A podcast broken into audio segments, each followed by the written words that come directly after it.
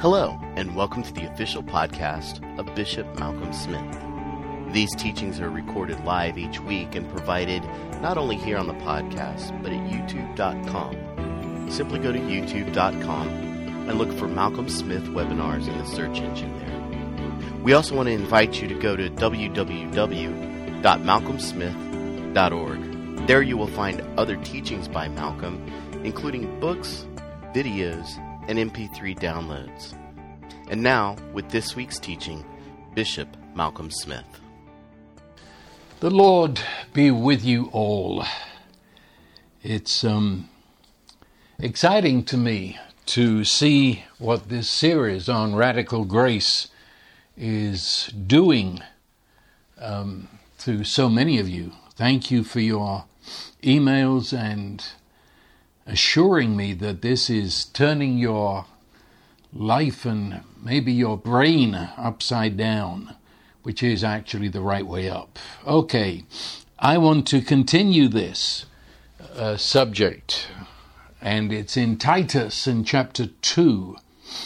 Titus in chapter 2, and it's verse 11, but really it, it takes in all the previous verses of the chapter.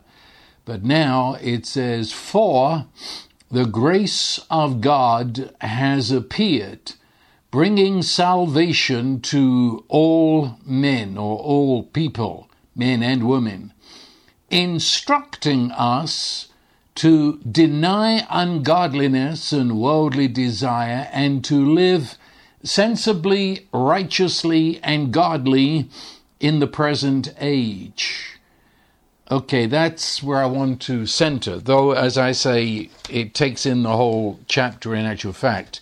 These verses we didn't read, they are instructions to every part of, of society the older persons, the younger persons, right into those that were part of the Roman Empire, the slaves.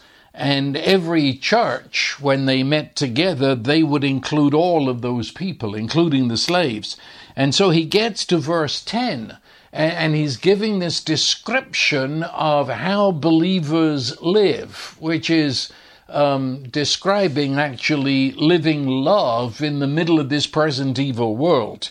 And especially because he ends with the slaves and he's telling them the way that love lives as a slave, which to the human mind is pretty far out. And then he says, our text, for or because. That is, I haven't just given you a list of moral. Um, what, what can I say? He, he wasn't giving them just rules of morality. He wasn't saying this is the way you ought to live and here's the rules. Rather, he is saying this way of life that I have described, it, is possible. Now it has come into being in your lives for or because. That's where we're at. Because the grace of God has appeared.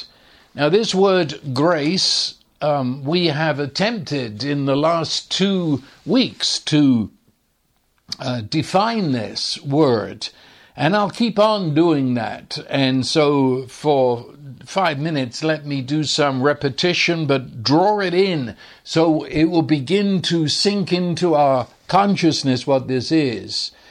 The, the grace, the grace that has appeared, this, this word grace, you could say almost it's a shorthand word because to try and define it is so much more than one word. And so when we say grace, uh, begin to build up behind that word. This is what it means. And we've seen that it means the gift, but it is, shall I say, it's the empowering gift. Whenever we say grace as meaning gift, it means gift that comes with power it is a gift that contains within itself the power to achieve what it's giving. That is, the gift is not a tease. The gift isn't that God gives and says, hey, see if you can do that. No, it, it is the gift of God, and the gift is the power to do that. Um, maybe it's it's not the most high and holy illustration, but sometimes you unwrap a gift on your birthday or Christmas, and, and right there on the box, you know, batteries not included. And so there it is. There's the gift, but it doesn't work. And, you can say you've got it, but you can't use it because batteries not included. That's something else. And there are so many believers who think of God's gifts in similar fashion that He's given, but you can't use them, not until you've had some mighty second experience, deeper life, going where average chaps don't go. And then no, no, no, no. Forget that. You who were born again this morning understand the gift of God, the grace that comes is empowering. Within the gift is the power to do it. it, it is God's favor. Favor. I like that word. Uh, favor. When you favor someone, it means you like them. Sometimes when we say God's love, which of course is uh, glorious in its meaning, but so many persons look at it as a vague niceness, uh, and, and I've said to so many, don't you realize God doesn't only love you, He likes you. He favors you. I think a definition of favor is intentional bias toward. If you favor someone, you treat them special because you like them. Well, that's the meaning of grace. And this grace in this text we're looking at, at the center of it, it, it reveals that this grace that comes is a blaze of light into our darkness. It's, it's the gift that originates with the Holy Trinity, the gift that originates in the giver. Well, that that's really basic, isn't it? Um, that's where all gifts originate in the giver. Um, and, and the giver gives spontaneously and freely. And that's what I mean. There's nothing in us that arouses God to give. It isn't that He gives because we have done such a jolly good job of living in the last while. No, He gives because He is this incredible God who is love, who is giver, and he himself, of course, is the gift. So, so this gift, this giving, this empowering gift that he gives to us all through life, sometimes all through the day, there's new every hour givings and favorings of, of, God all have their origin and they spring freely from the heart of God with no reference to what we deserve. In fact, the grace of God comes whether we believe or not. That, that's so shocking, isn't it? Uh, but you see, to think that your believing or not believing can change God as, as if, if if you don't believe His grace, then um, well, you've changed God. He's no longer in the giving mood. How ridiculous! How arrogant! No, it's a joy to see how His grace comes to persons who were not even looking for that. You see, th- this sums up what is it, Romans 8 32, somewhere around there, where it says, uh, If God be for us, I like that. He's for us, He's pro us. He's not only on our side, He is working in every moment for us. If God be for us, that's grace. God ever for us, ever coming to us in unexpected, surprising lovelets, little expressions of love, life changing invasions of love into our life. And do, do you realize that He gives in order to see the joy on your face? And then He would say, Rejoice with me because all his love gifts are to draw us into a closer relationship. Grace opens that relationship with God, empowering us to be empowering us to become all that the Father purposed when you were created and when you were recreated in the resurrection of Jesus. So, so the grace of God is intensely personal. It's, it's not just a, a, a vague influence out there. The grace of God has the face of Jesus. The grace of God is in the power of the Holy Spirit. The grace of God leaps from the heart of the Father. The immediate, yes, I mean immediate, in this now moment, the presence of the Holy Spirit applying to us and implementing in us all that the Father purposed for us. Grace. The grace of God. He said, The grace of God has appeared. Huh, boy, that that's um, that that brings up a, a tremendous picture. First of all, this word appear. Um, let, let me say this because it affects how we understand it. The Greek word for appear is epiphania from which we get our English word epiphany. And some of you would immediately relate to that. People say they had an epiphany. It, it, meant that there was a light that shone into their mind and their heart, even into all, all, the bits and pieces of life that had been like a scattered jigsaw. And now the light shines and we see everything as it fits together. It's, it's that wow moment, an epiphany. The, it means blazing light. I mean, this isn't a flickering candle. This is a light that is unearthly. This is a light that is final, absolute truth shining into our darkness. It, it means a radiance, all of that. And it, and it appears, there's a sense in which it, it, it describes light coming, light stepping forward into our darkness, and in that moment completely disperses the darkness. Darkness is gone because darkness has no substance of itself. Darkness is the absence of light. And, and, and so when light comes, when it invades our darkness, when light presses into the confusion and into the fog, disperses the fog, the confusion's gone, and, and we stand there with our mouth open because there has come light.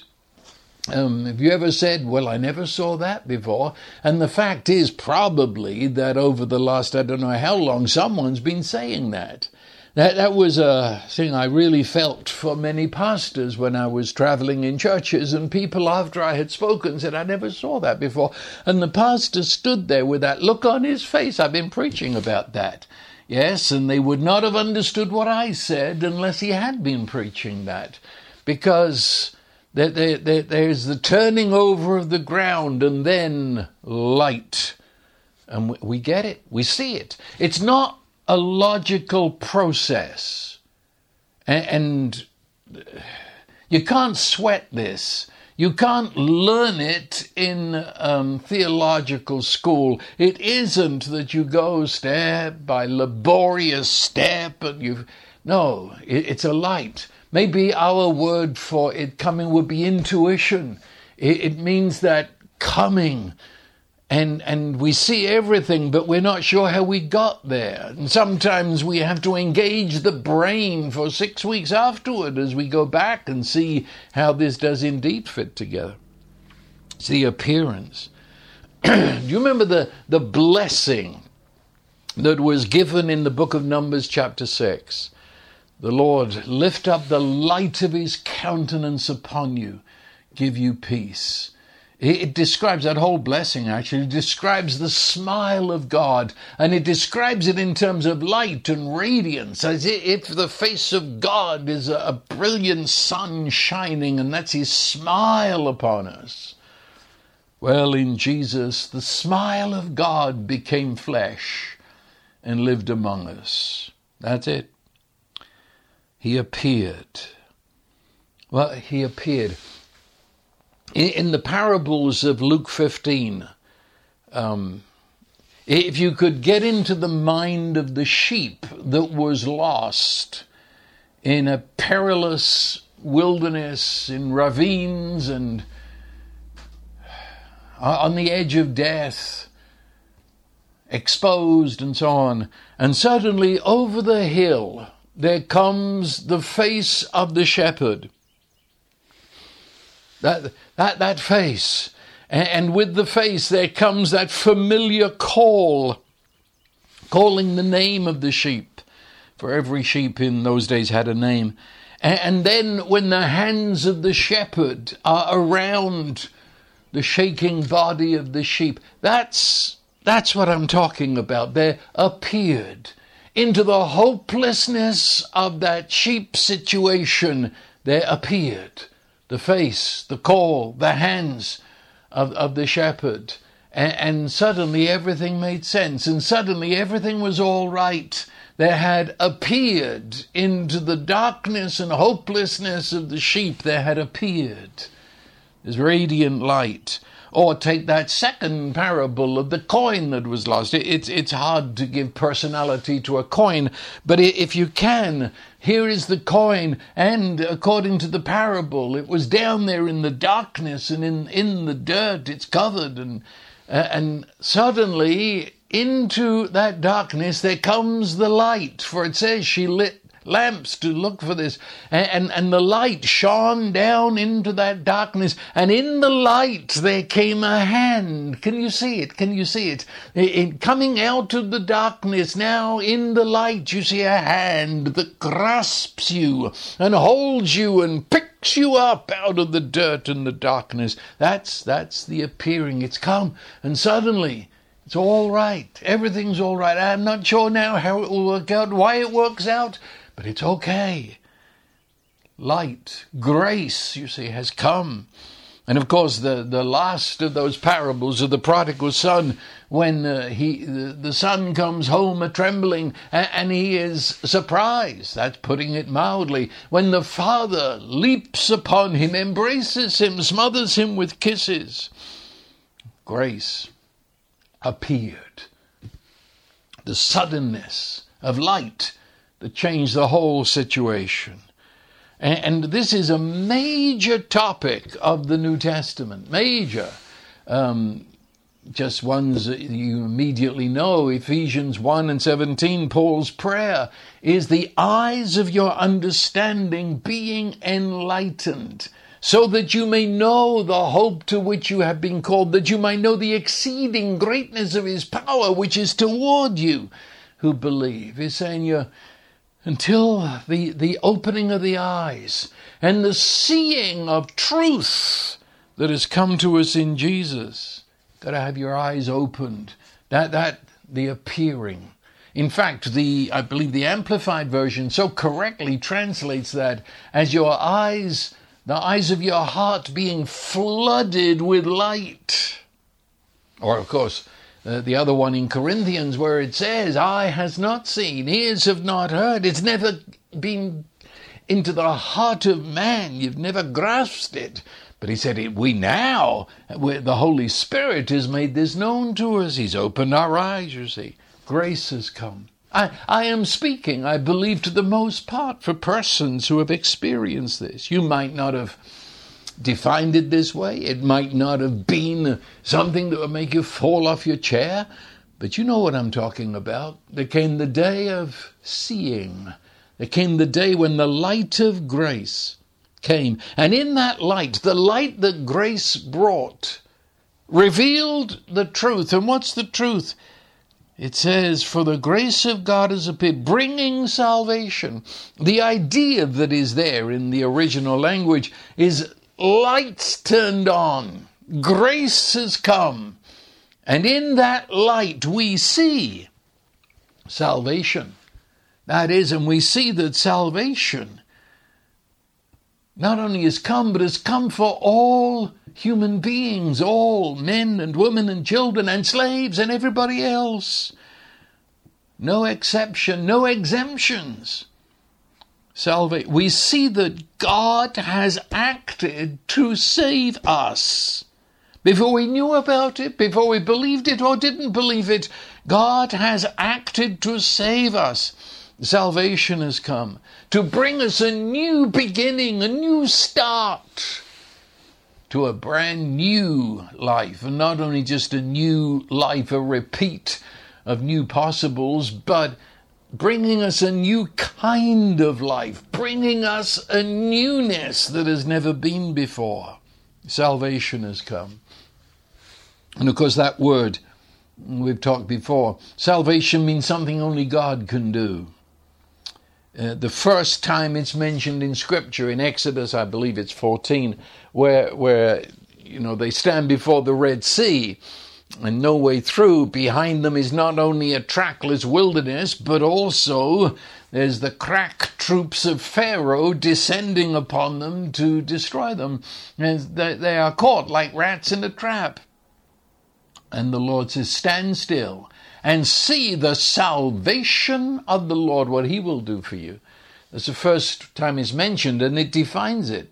In a situation like that, if, if God doesn't act, we're done. There's nothing that a human being can do. You see, only God can save us from the Egyptians and open the sea before us. That's salvation. It means a God action that we can have no part of. Only God can do this. And so the word means a God deliverance. Interestingly, the word salvation means a deliverance in terms of a total healing of our persons.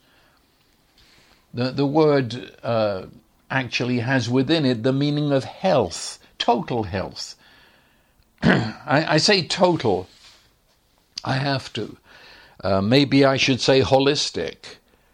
The, the idea that you are a divided being is a horrible thought. You've heard me say this before. Your, your, your body is not a piece of meat that hangs in some closet to be poked at by a doctor that doesn't recognize you're a human being. Um, nor does your brain hang in another closet for psychologists and psychiatrists to talk about as if, if there's no other part of you. Um, no, in the Bible, there's no such thing as division. Um, you, you are one person, so that what is happening in your innermost spirit, your, your deep soul, um, affects your mind and it affects your emotions, and that is I, I, hardly know the word to say part of it. That is so wrapped up in, your body so that every movement of your thoughts, every movement of your emotions is immediately registered in your body to actually change the shape of your body. Huh.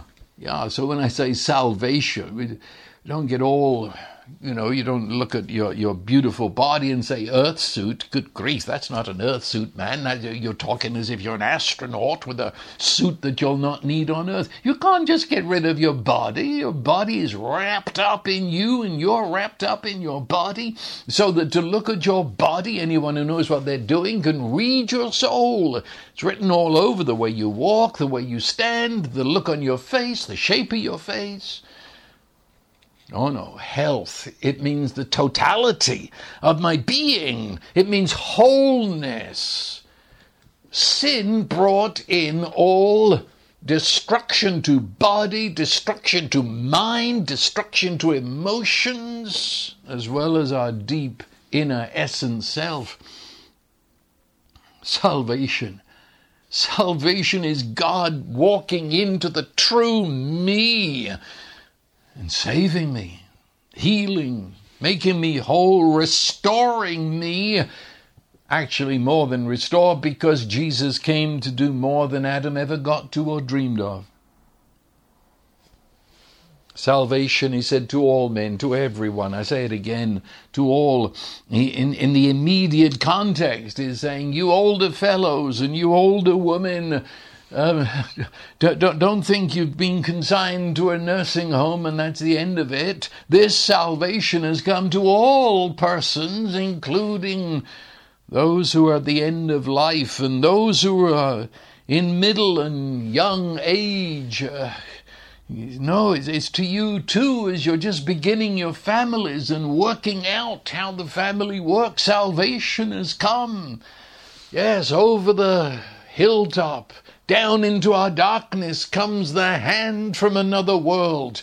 God has become flesh and has brought salvation into the human race. He says, even to you slaves who in the eyes of the Roman Empire are no longer persons, you are possessions and things to be listed along with lawnmowers and so on. No, he says, you've been exalted to the highest along with everyone else. Salvation has come, you see, for the grace of God has appeared. The light has shone, and in that light we see it.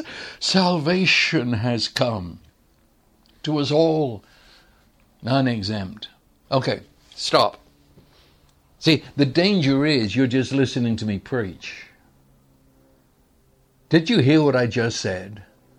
The grace of God that brings, reveals that salvation has come to all men. Did you hear that? That sitting where you are right now, listening to me, let me tell you in the name of the Lord Jesus Christ, on His authority, the grace, this incredible gift of the very presence of the empowering God to implement this salvation has come to you. You.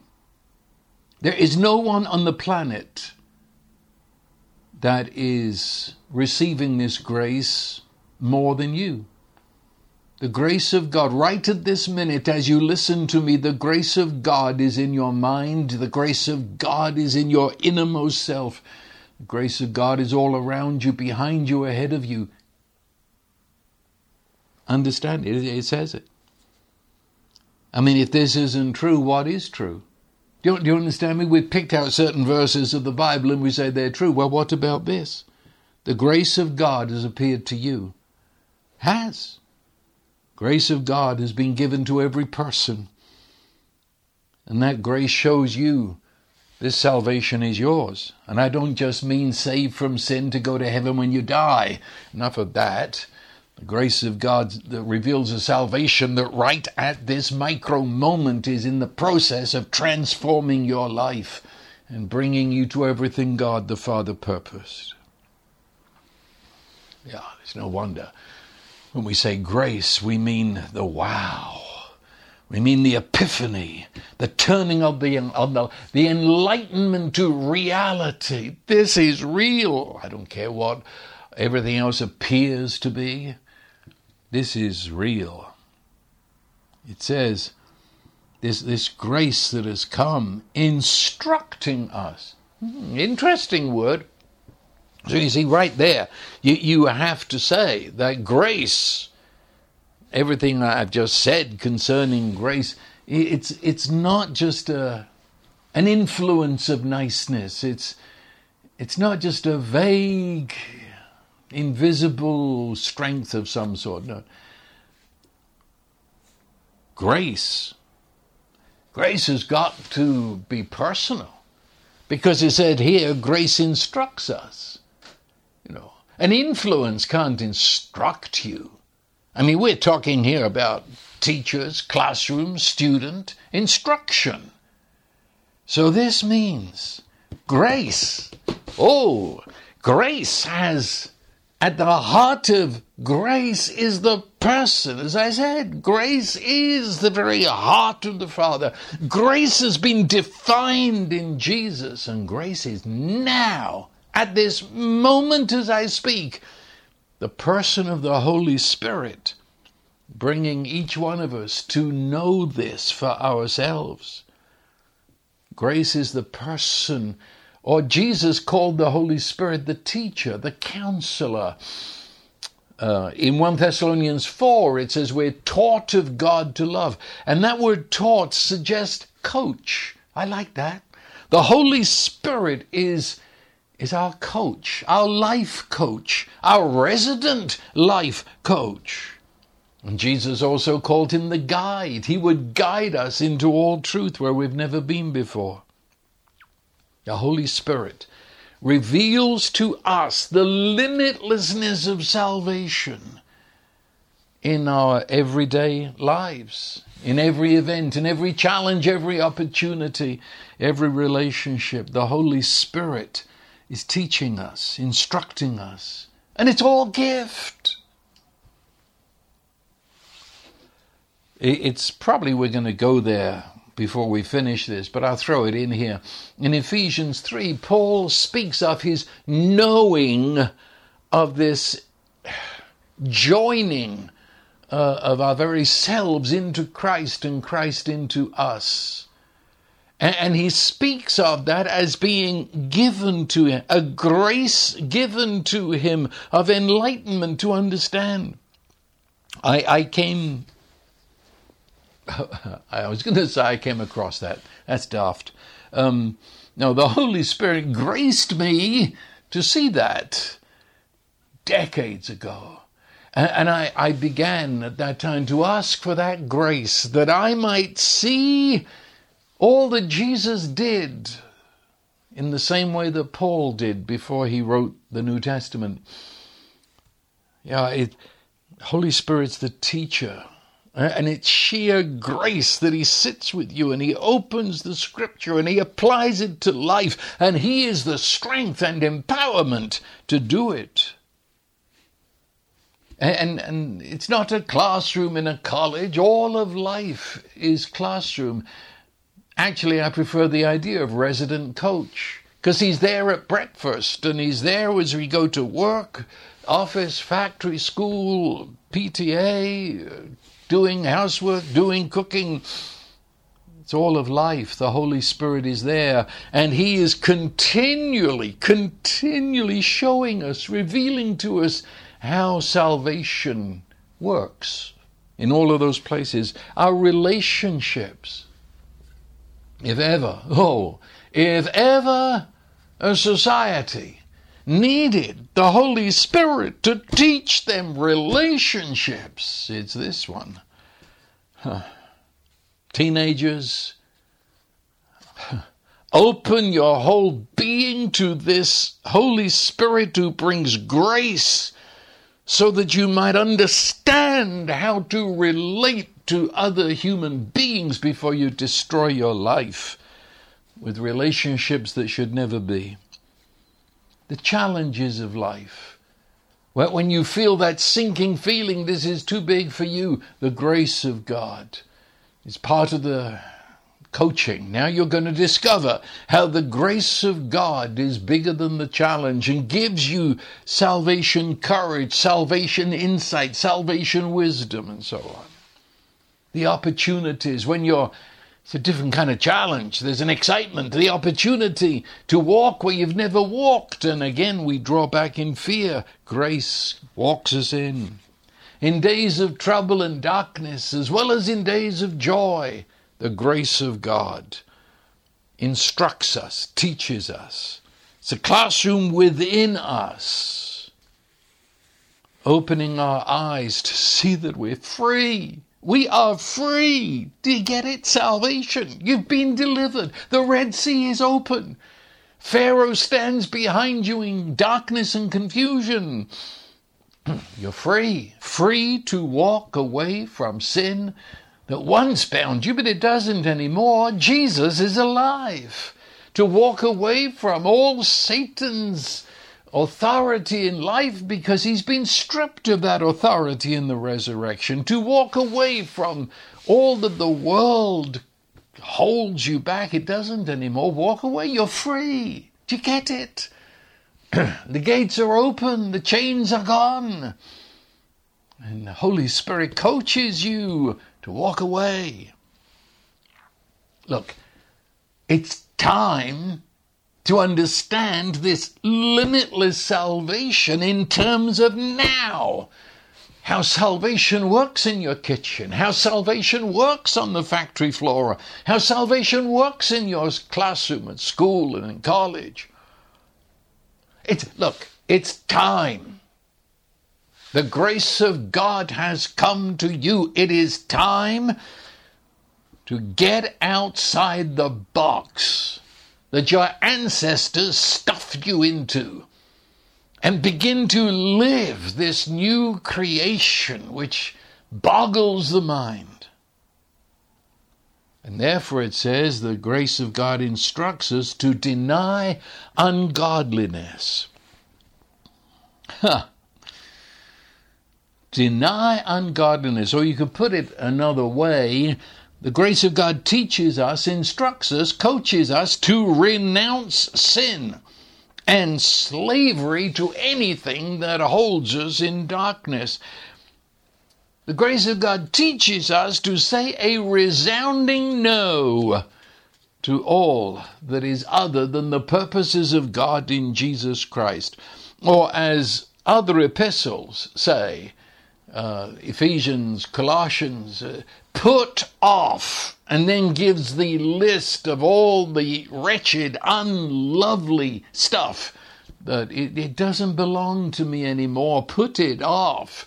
You're standing there in this coat of bitterness and revenge and going to get even and out of your mouth malice and slander and gossip and complaining. He says, no.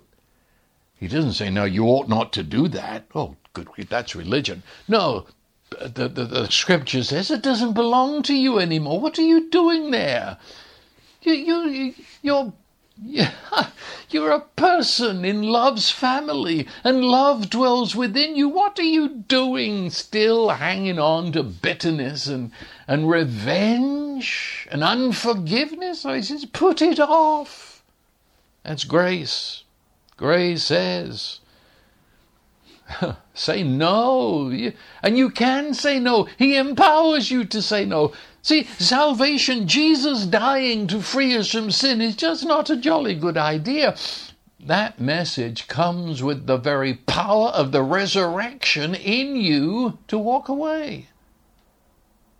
I'll never forget when I was working on the streets of New York City with drug addicts and and th- this young fellow had so recently, I mean, within days, if not even hours, had come to know Jesus.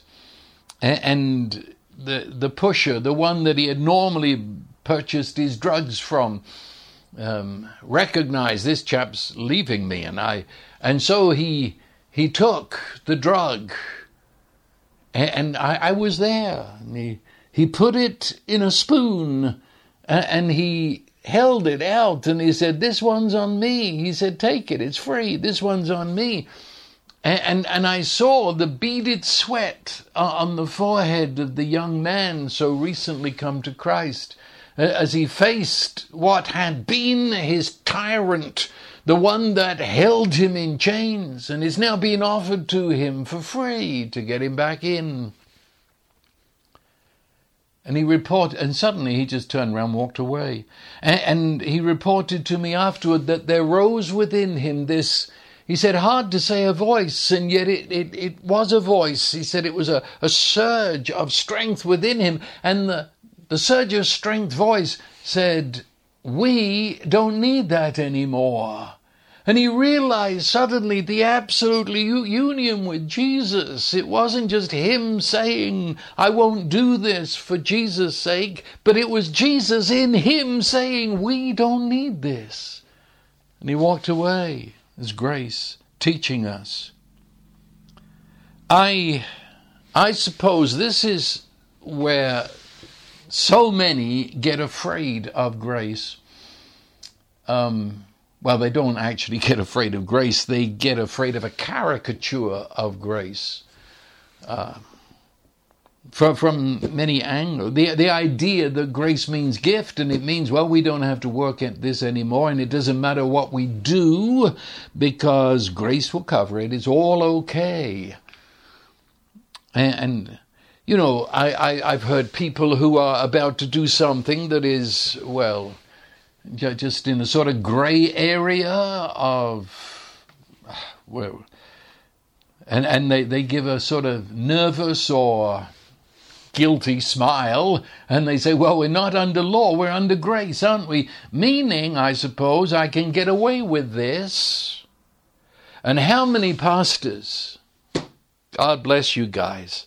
I know, I know, if you don't see grace, I know the fear in your heart. I, have heard pastors say it.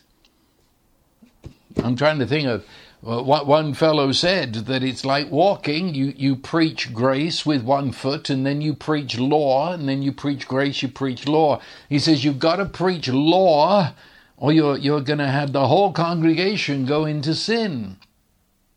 Oh, you, you, you, you've missed it. God bless you, and I mean that, God bless you, but you've missed it. That's not grace. Actually, there is a big theological word for it. It's called antinomianism. Um, no, no, no, no. That's not grace. I don't preach that. I don't believe that. The Bible doesn't teach it. Grace does not permit sin. But not permit doesn't mean that it rolls out a whole list of rules. It doesn't even give you strength to keep the rules. You see, it's grace is not law, but grace. I tell you this grace makes sin more serious than it ever was under law. Yes, would you underline that? In red, underline in purple, stick it on your refrigerator. Grace, you understand grace? It makes sin a million times more serious than law ever did. What does law say? Law gives you a list of you shall not do this and you shall not do the other. Basically, law is the Ten Commands that is then further expounded in about 650 other laws. And essentially, they're all negative. Thou shalt not, thou shalt not. They have to be negative because the persons they were spoken to were intent upon not doing them. And so it, it comes upon uh, as a negative thing. But really, all of the Ten Commands is summed up in love. When it says, Thou shalt not, what is behind that is, Thou shalt love.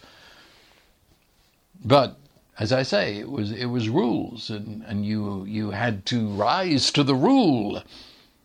Well, great. It says, we, we looked at it last week. The law was given by Moses, but grace and truth, the real thing, has been realized in Jesus.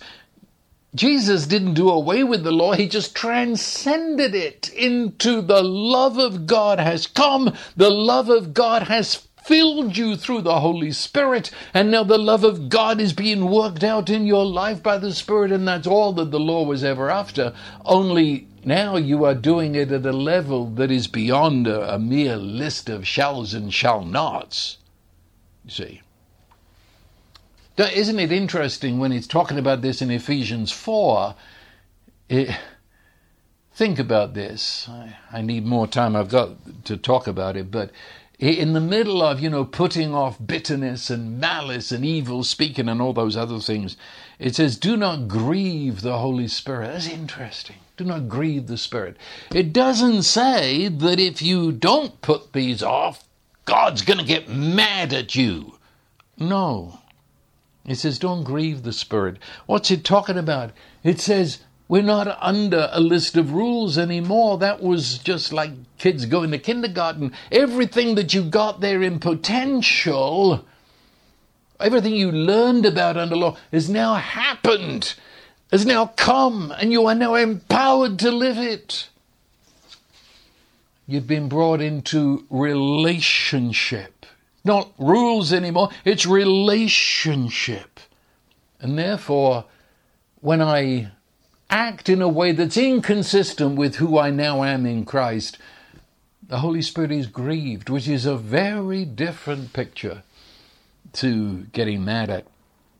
Okay, the, the, the law, as I said, it's a shadow, it points, but it's law. When you break law,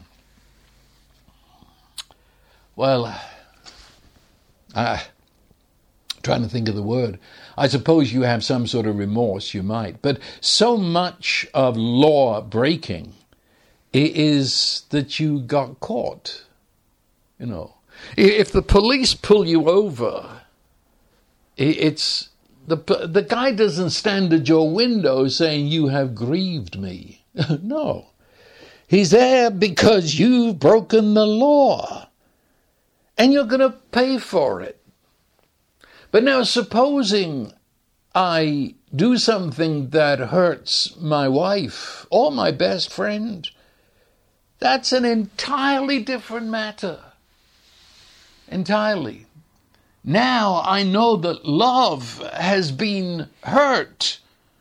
I, know that love has done something that is inconsistent with love. And there is no, not remotely a connection between the policeman at my window or standing before a judge and knowing that I've hurt the one I love, asking for forgiveness because it's not the way I want it. Do you see the difference? Law Though it spoke actually of love, it was a mere puddle. Grace is our introduction to the ocean that the puddle pointed to. Okay, Romans 6, they, they, they, they'd gone here, and they, they were saying it, weren't they? Uh, they, they listened to Paul and they said, well, if I've heard him right, then we can continue in sin, can't we? So that grace will be so marvelous that he keeps on forgiving us. Shall we continue in sin so that grace might abound? Do you remember that? Paul said people are saying that. It's interesting, he won't even answer that. He said, essentially, don't be daft. He said, God forbid, what, what do you think you're talking about? No, he said.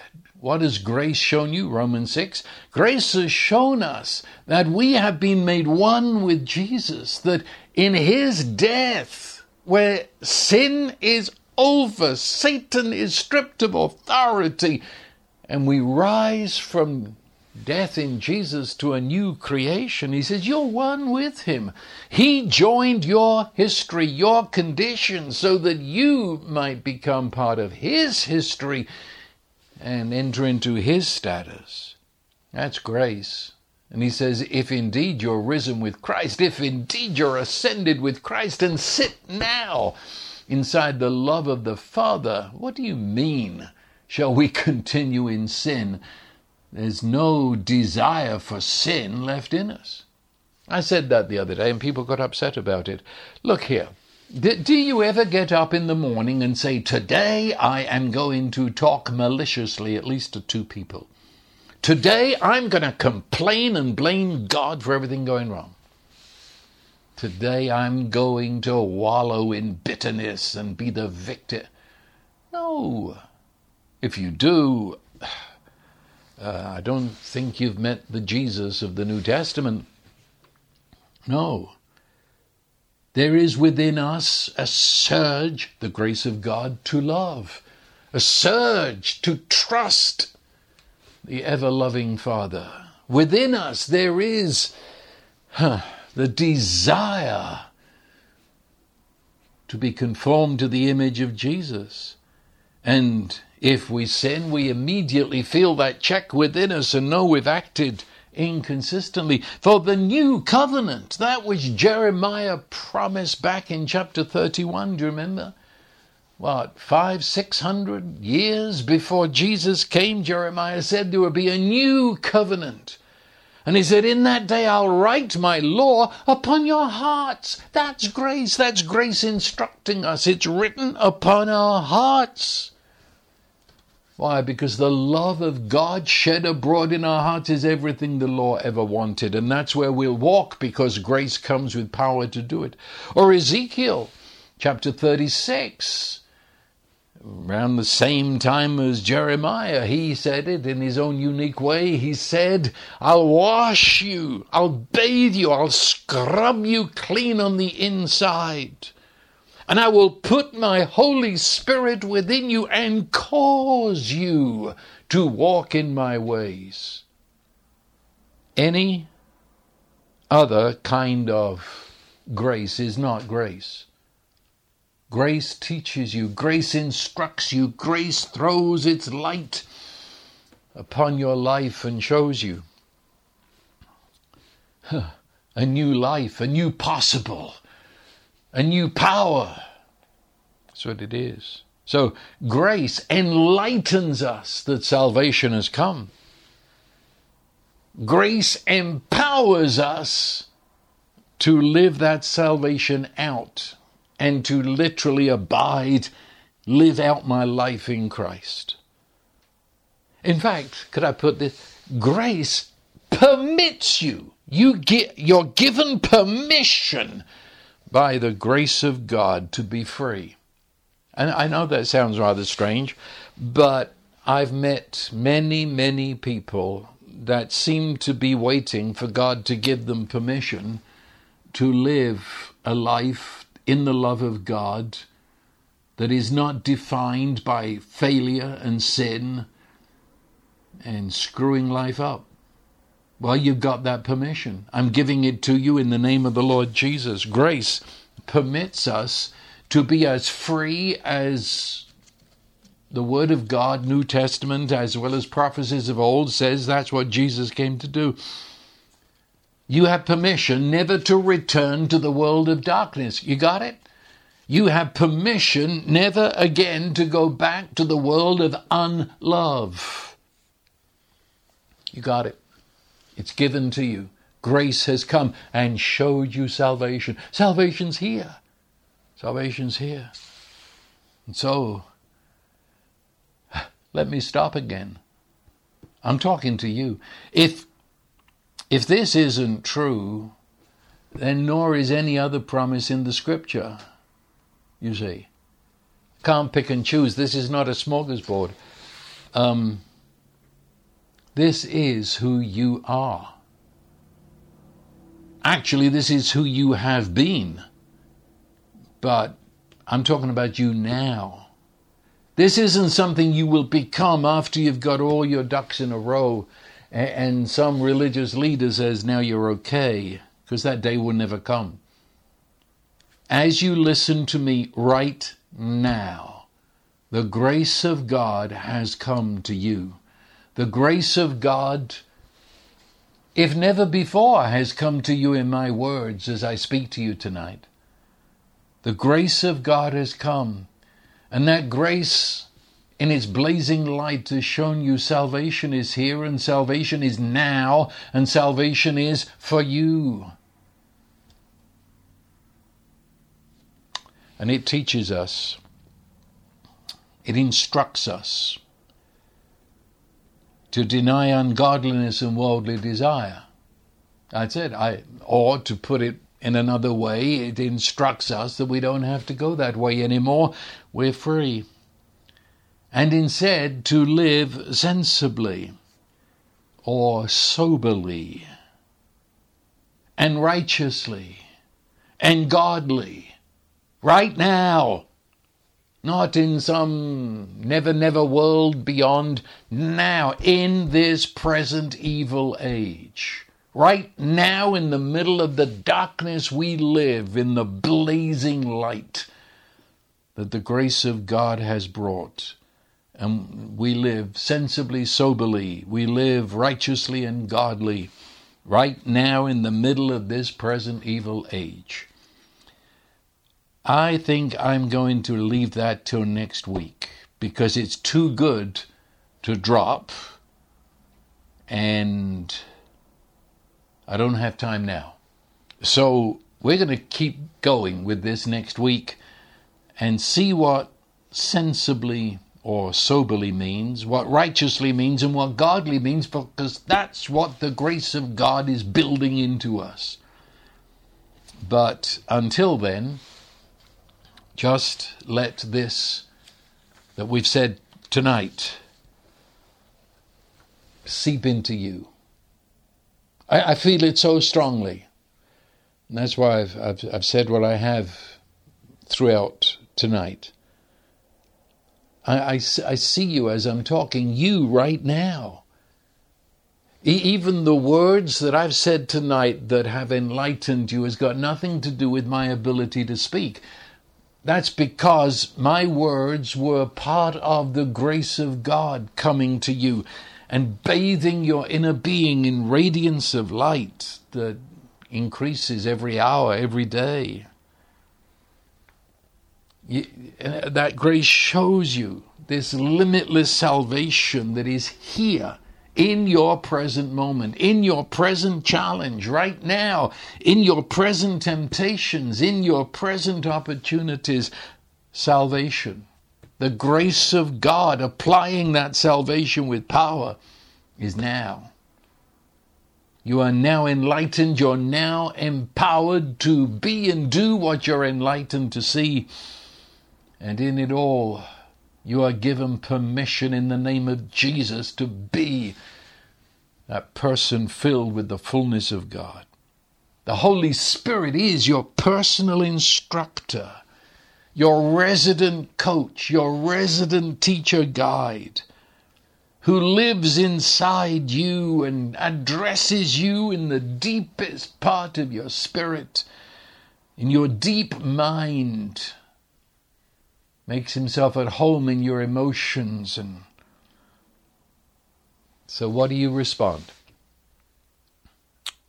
Well, you see, you can't earn this. And I know for a person raised in legalism or religion, that is so awkward. I'm not saying now every head bowed, every eye closed, and you've got to do something.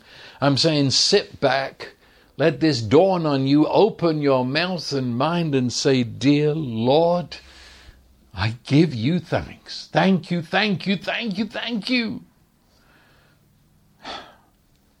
I mean, that was the, the gift. He, the Father waits to see the look of joy on your face. The same as you when your little child opened the gift. The whole thing delighted you because you saw the look on their face as they received the gift. You, you, you don't beat yourself and say, I'm unworthy, I'm unworthy. Forget that. of course, you didn't earn it. That's the meaning of a gift, you see. And, and so I, I, give him thanks.